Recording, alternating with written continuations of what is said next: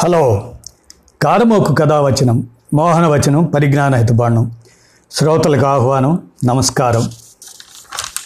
చదవదగునెవరు రాసిన తదుపరి చదివిన వెంటనే మరొక పలువురికి వినిపింపబోనిన అది ఏ పరిజ్ఞాన హితబాండమవు పో మహిళ మోహనవచనమై విరాజిల్లు.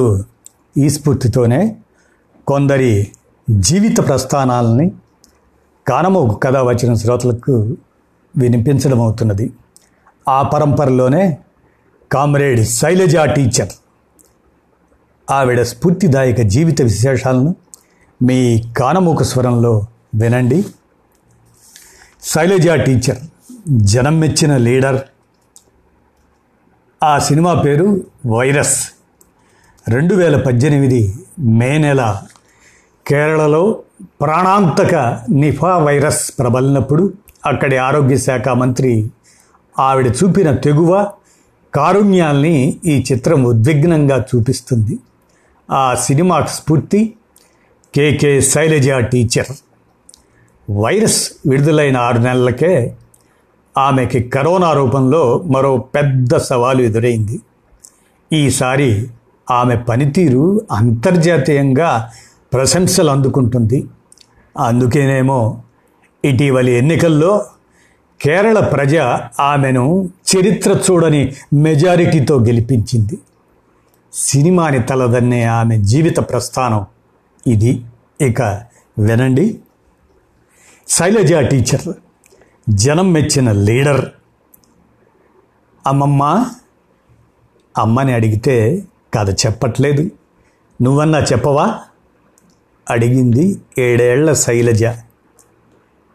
నువ్వు అడిగే దెయ్యాలు భూతాల కథలేవి నాకు తెలియవమ్మా, నిజం కథ చెబుతా విను అని చెప్పడం మొదలుపెట్టింది కళ్యాణమ్మ.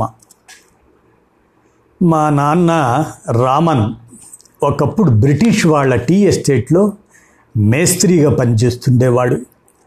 సర్కారు ఉద్యోగి కాబట్టి చుట్టుపక్కల ఉన్న జమీందారులు మమ్మల్ని ఇంటికి పిలిచి పార్టీ ఇస్తుండేవారు. ఓ రోజు మేము అలా ఓ సంపన్నుల ఇంట్లోకి వెళుతూ ఉండగా ఆ ఊరి పెద్దలు అడ్డుకున్నారు. ఈళవ కులం వాళ్ళని ఇంట్లోకి రానిస్తావా, సిగ్గులేదు అంటూ గొడవకి దిగారు. వాళ్ళింటికి మనం వెళితే తప్పేమిటమ్మా అంది శైలజ.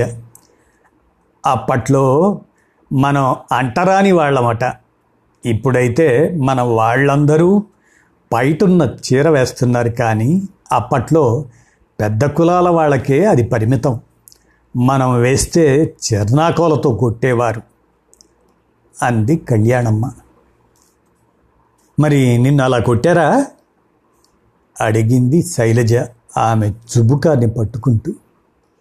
అదే చెబుతున్నా, మా నాన్న నన్ను పెద్ద ధనవంతుల ఇంటికి ఇచ్చాడమ్మా, కానీ పెళ్ళైన పదేళ్లకే మీ తాతయ్య అనారోగ్యంతో పోయాడు. మీ అమ్మ పెద్దమ్మలతో ఒంటరిగా మిగిలినా నేనేమీ భయపడలేదు. అది స్వాతంత్రోద్యమ కాలం. గాంధీ గారు వచ్చి మనలాంటి వాళ్ళు ఆలయాల్లోకి వెళ్ళే హక్కు కల్పించాలంటూ పోరాటం చేస్తున్నారు. నేను ఆ సమావేశాలకు వెళ్ళాలనుకున్నాను. ఆ రోజు పైటతో కూడిన చీర కట్టుకున్నాను. తత్ తగుదునమ్మా అంటూ వితంతువులు బయటకు రావడమేంటి, అది పైటేసుకొని అంటూ గొడవ పెట్టారు ఊరివాళ్ళు. ఇద్దరు వ్యక్తులు వచ్చి కదలనీయకుండా అడ్డు నిలిచారు. గాంధీగారి అహింసా సిద్ధాంతం నాకు నచ్చినా ఆ రోజు మాత్రం కోపాన్ని అణుచుకోలేకపోయాను. అడ్డు నిలిచిన వాడిని జుట్టు పట్టి లాగి ఒక్కటి పీకాను, అంతే. ఆ తరువాత ఏ మగరాయుడు నా పైట గురించి మాట్లాడే సాహసం చేయలేదు అంది కళ్యాణమ్మ. భలే భలే భలే భలే భలే చేసావు అమ్మమ్మ అంది కిలకిలా నవ్వింది శైలజ. ఆ ఏడేళ్ల పాపే కే కే శైలజ. తన అమ్మమ్మ కళ్యాణమ్మతో ఐదేళ్ల నుంచే రాజకీయ సమావేశాలకు వెళ్ళడం మొదలుపెట్టారు ఆమె. అప్పట్లో అలాంటి మీటింగ్స్కి ఆడవాళ్ళు రారు, వచ్చినా దూరంగా నిల్చుంటారు తప్ప కూర్చోరు. కానీ మా అమ్మమ్మ వెళితే ఎంత పెద్ద నేతైనా లేచి ఆమెకు కుర్చీ చూపిస్తారు.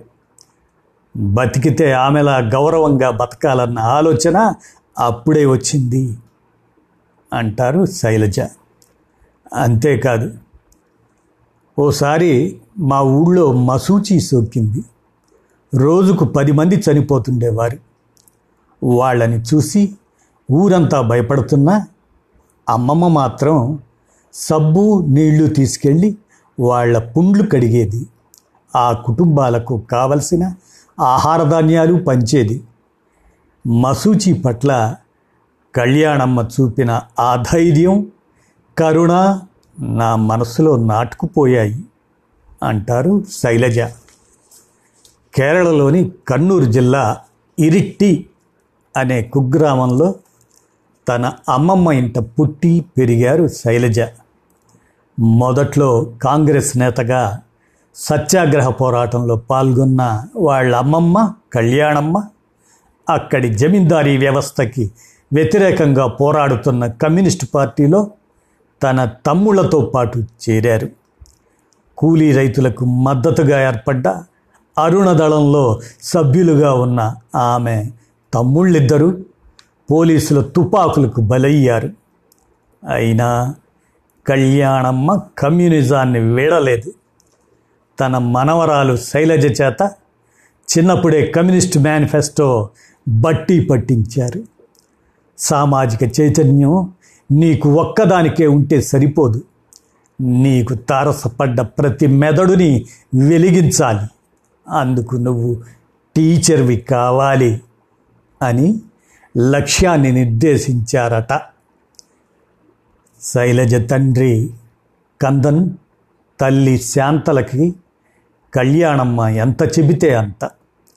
ఆమె చెప్పినట్టే కూతుర్ని చదివించటం మొదలుపెట్టారు. శైలజ పదో తరగతిలోనే ఎస్ఎఫ్ఐలో సభ్యురాలయ్యారు. బీఎస్సీలో చేరాక డివైఎఫ్ఐలో చేరారు. బీఎడ్ ముగించి అమ్మమ్మ కోరికను నెరవేరుస్తూ టీచర్ అయ్యారు. ఆ టీచర్ అన్నది ఆమె ఇంటి పేరులా మారిపోయింది. ఈశ్వరా అని గావుకేక పెట్టింది ఉషా టీచర్. తన ఎదుట ఉన్న విద్యార్థినిని చూసి పదిహేనేళ్ళు కూడా లేని ఆ విద్యార్థిని కళ్ళు పెద్దవి చేసి చూస్తూ బొంగురు గొంతుతో ఏదేదో మాట్లాడి వికటాటహాసం చేస్తుంది. పిల్లలందరూ అమ్మో దెయ్యం పట్టింది అని భయంతో ఏడుస్తూ క్లాసు నుంచి పారిపోతున్నారు. పక్క క్లాసులోని టీచర్లు వచ్చి భయం భయంగా గుడ్లు అప్పగించి చూస్తున్నారు. అప్పుడు వచ్చారు అక్కడికి శైలజ. ఎందుకు ఇలా చేస్తున్నావు, ఏమైంది అని అనునయిస్తూ ఆ విద్యార్థిని వీపు నిమిరారు, మంచినీళ్ళు తాగించారు. ఆ తర్వాత టీచర్ల దగ్గరకు వచ్చి దెయ్యాలు భూతాలు ఏమీ లేవు, ఇదో సైకలాజికల్ సమస్య అంతే అని చెప్పి తనకు తెలిసిన సైకియాట్రిస్ట్ ద్వారా మూడు నెలల్లో ఆ పాపని మామూలు మనిషిని చేశారు. శైలజ ఎప్పుడు అంతే, నిన్ను విరిగి మీద పడ్డా తార్కికంగానే ఆలోచిస్తుంది అంటారు ఒకప్పటి ఆమె సహోద్యోగిని ఉషా టీచర్.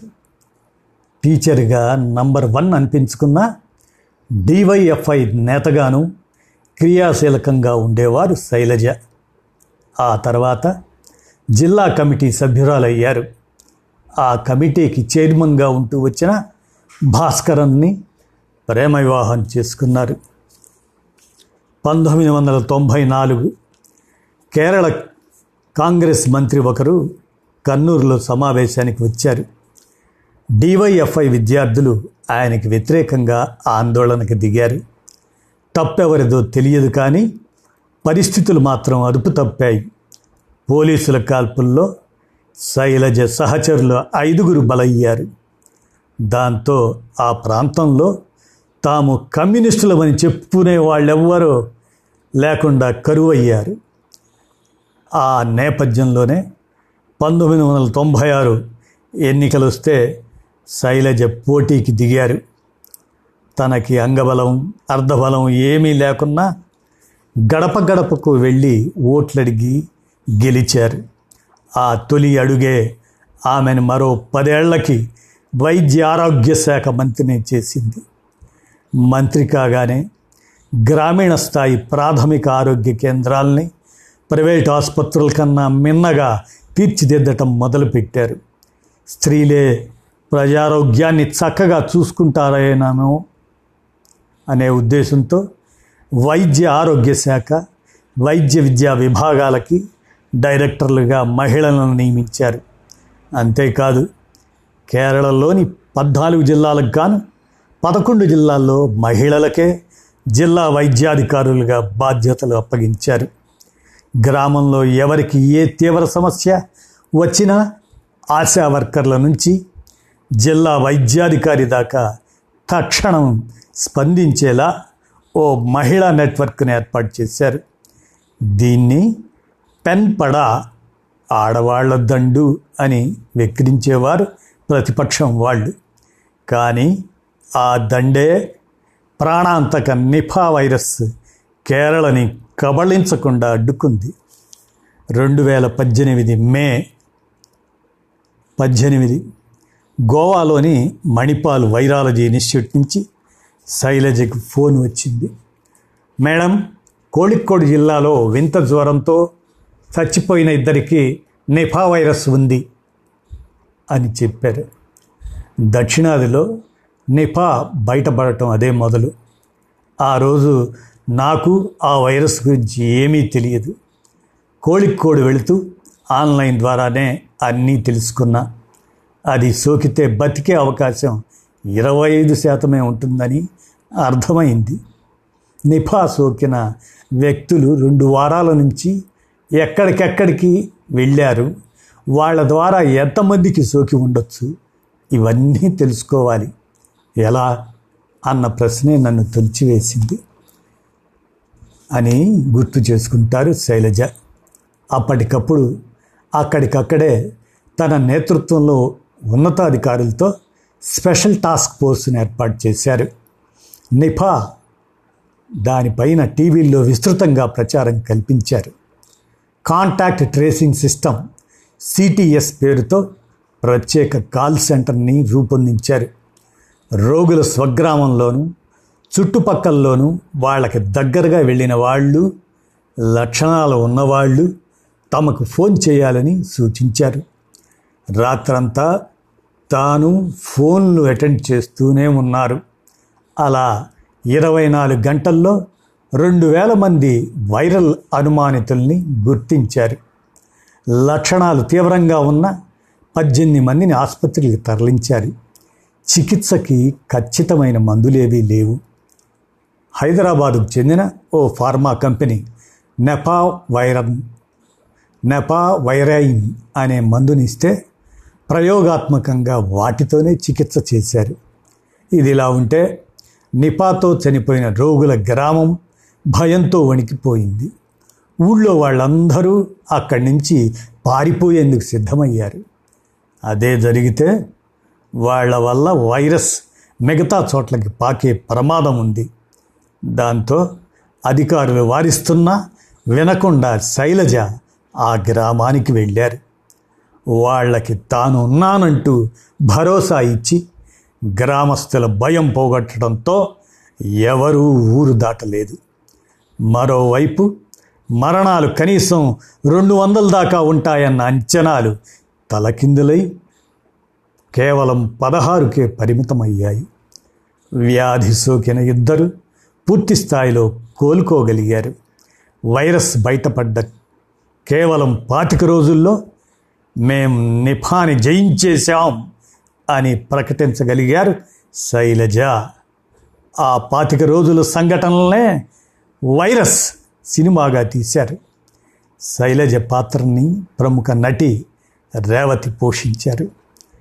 ఇరవై ఇరవై జనవరి మొదటి వారంలోనే చైనాలోని వుహాన్లో వ్యాపిస్తున్న కరోనా గురించి అన్ని వివరాలు సేకరించారు శైలజ.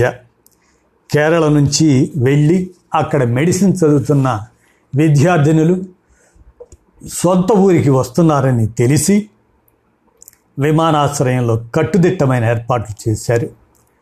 వచ్చిన వారిలో ఒక విద్యార్థినికి కరోనా ఉన్నట్లు తేలింది. మన దేశంలో అదే తొలి కేసు. ఆ తర్వాత ఇటలీలో కేసులు ఎక్కువగా ఉండటంతో అక్కడి నుంచి కేరళ వచ్చే వాళ్ళని క్వారంటైన్లో పెట్టడం మొదలుపెట్టారు. కానీ ఓ కుటుంబం మాత్రం తాము ఇటలీ నుంచి రావట్లేదని అబద్ధం చెప్పి జనాల్లో కలిసిపోయింది. వాళ్ళ ద్వారా ఐదు వందల పదహారు కేసులు బయటపడ్డాయి. ఆ పరిస్థితిని తమ కాంటాక్ట్ ట్రేసింగ్ సిస్టంతో మళ్ళీ అదుపులో పెట్టగలిగారు శైలజ.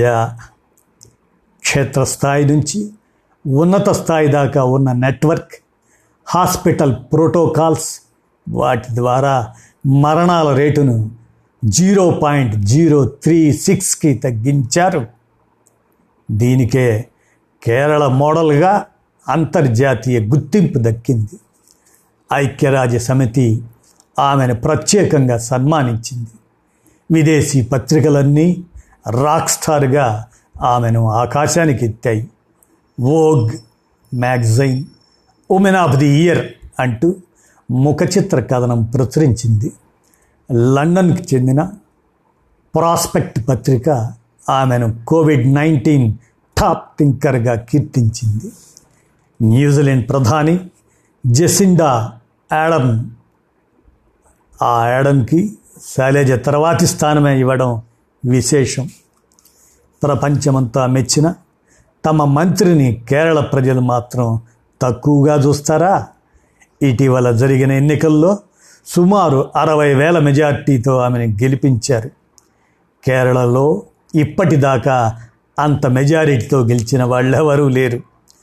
ముఖ్యమంత్రిగా బాధ్యతలు చేపట్టిన పినరయి విజయన్ తన కొత్త క్యాబినెట్లో పాత మంత్రులెవరికి చోటు ఇవ్వలేదు, ఒక్క శైలజకి తప్ప.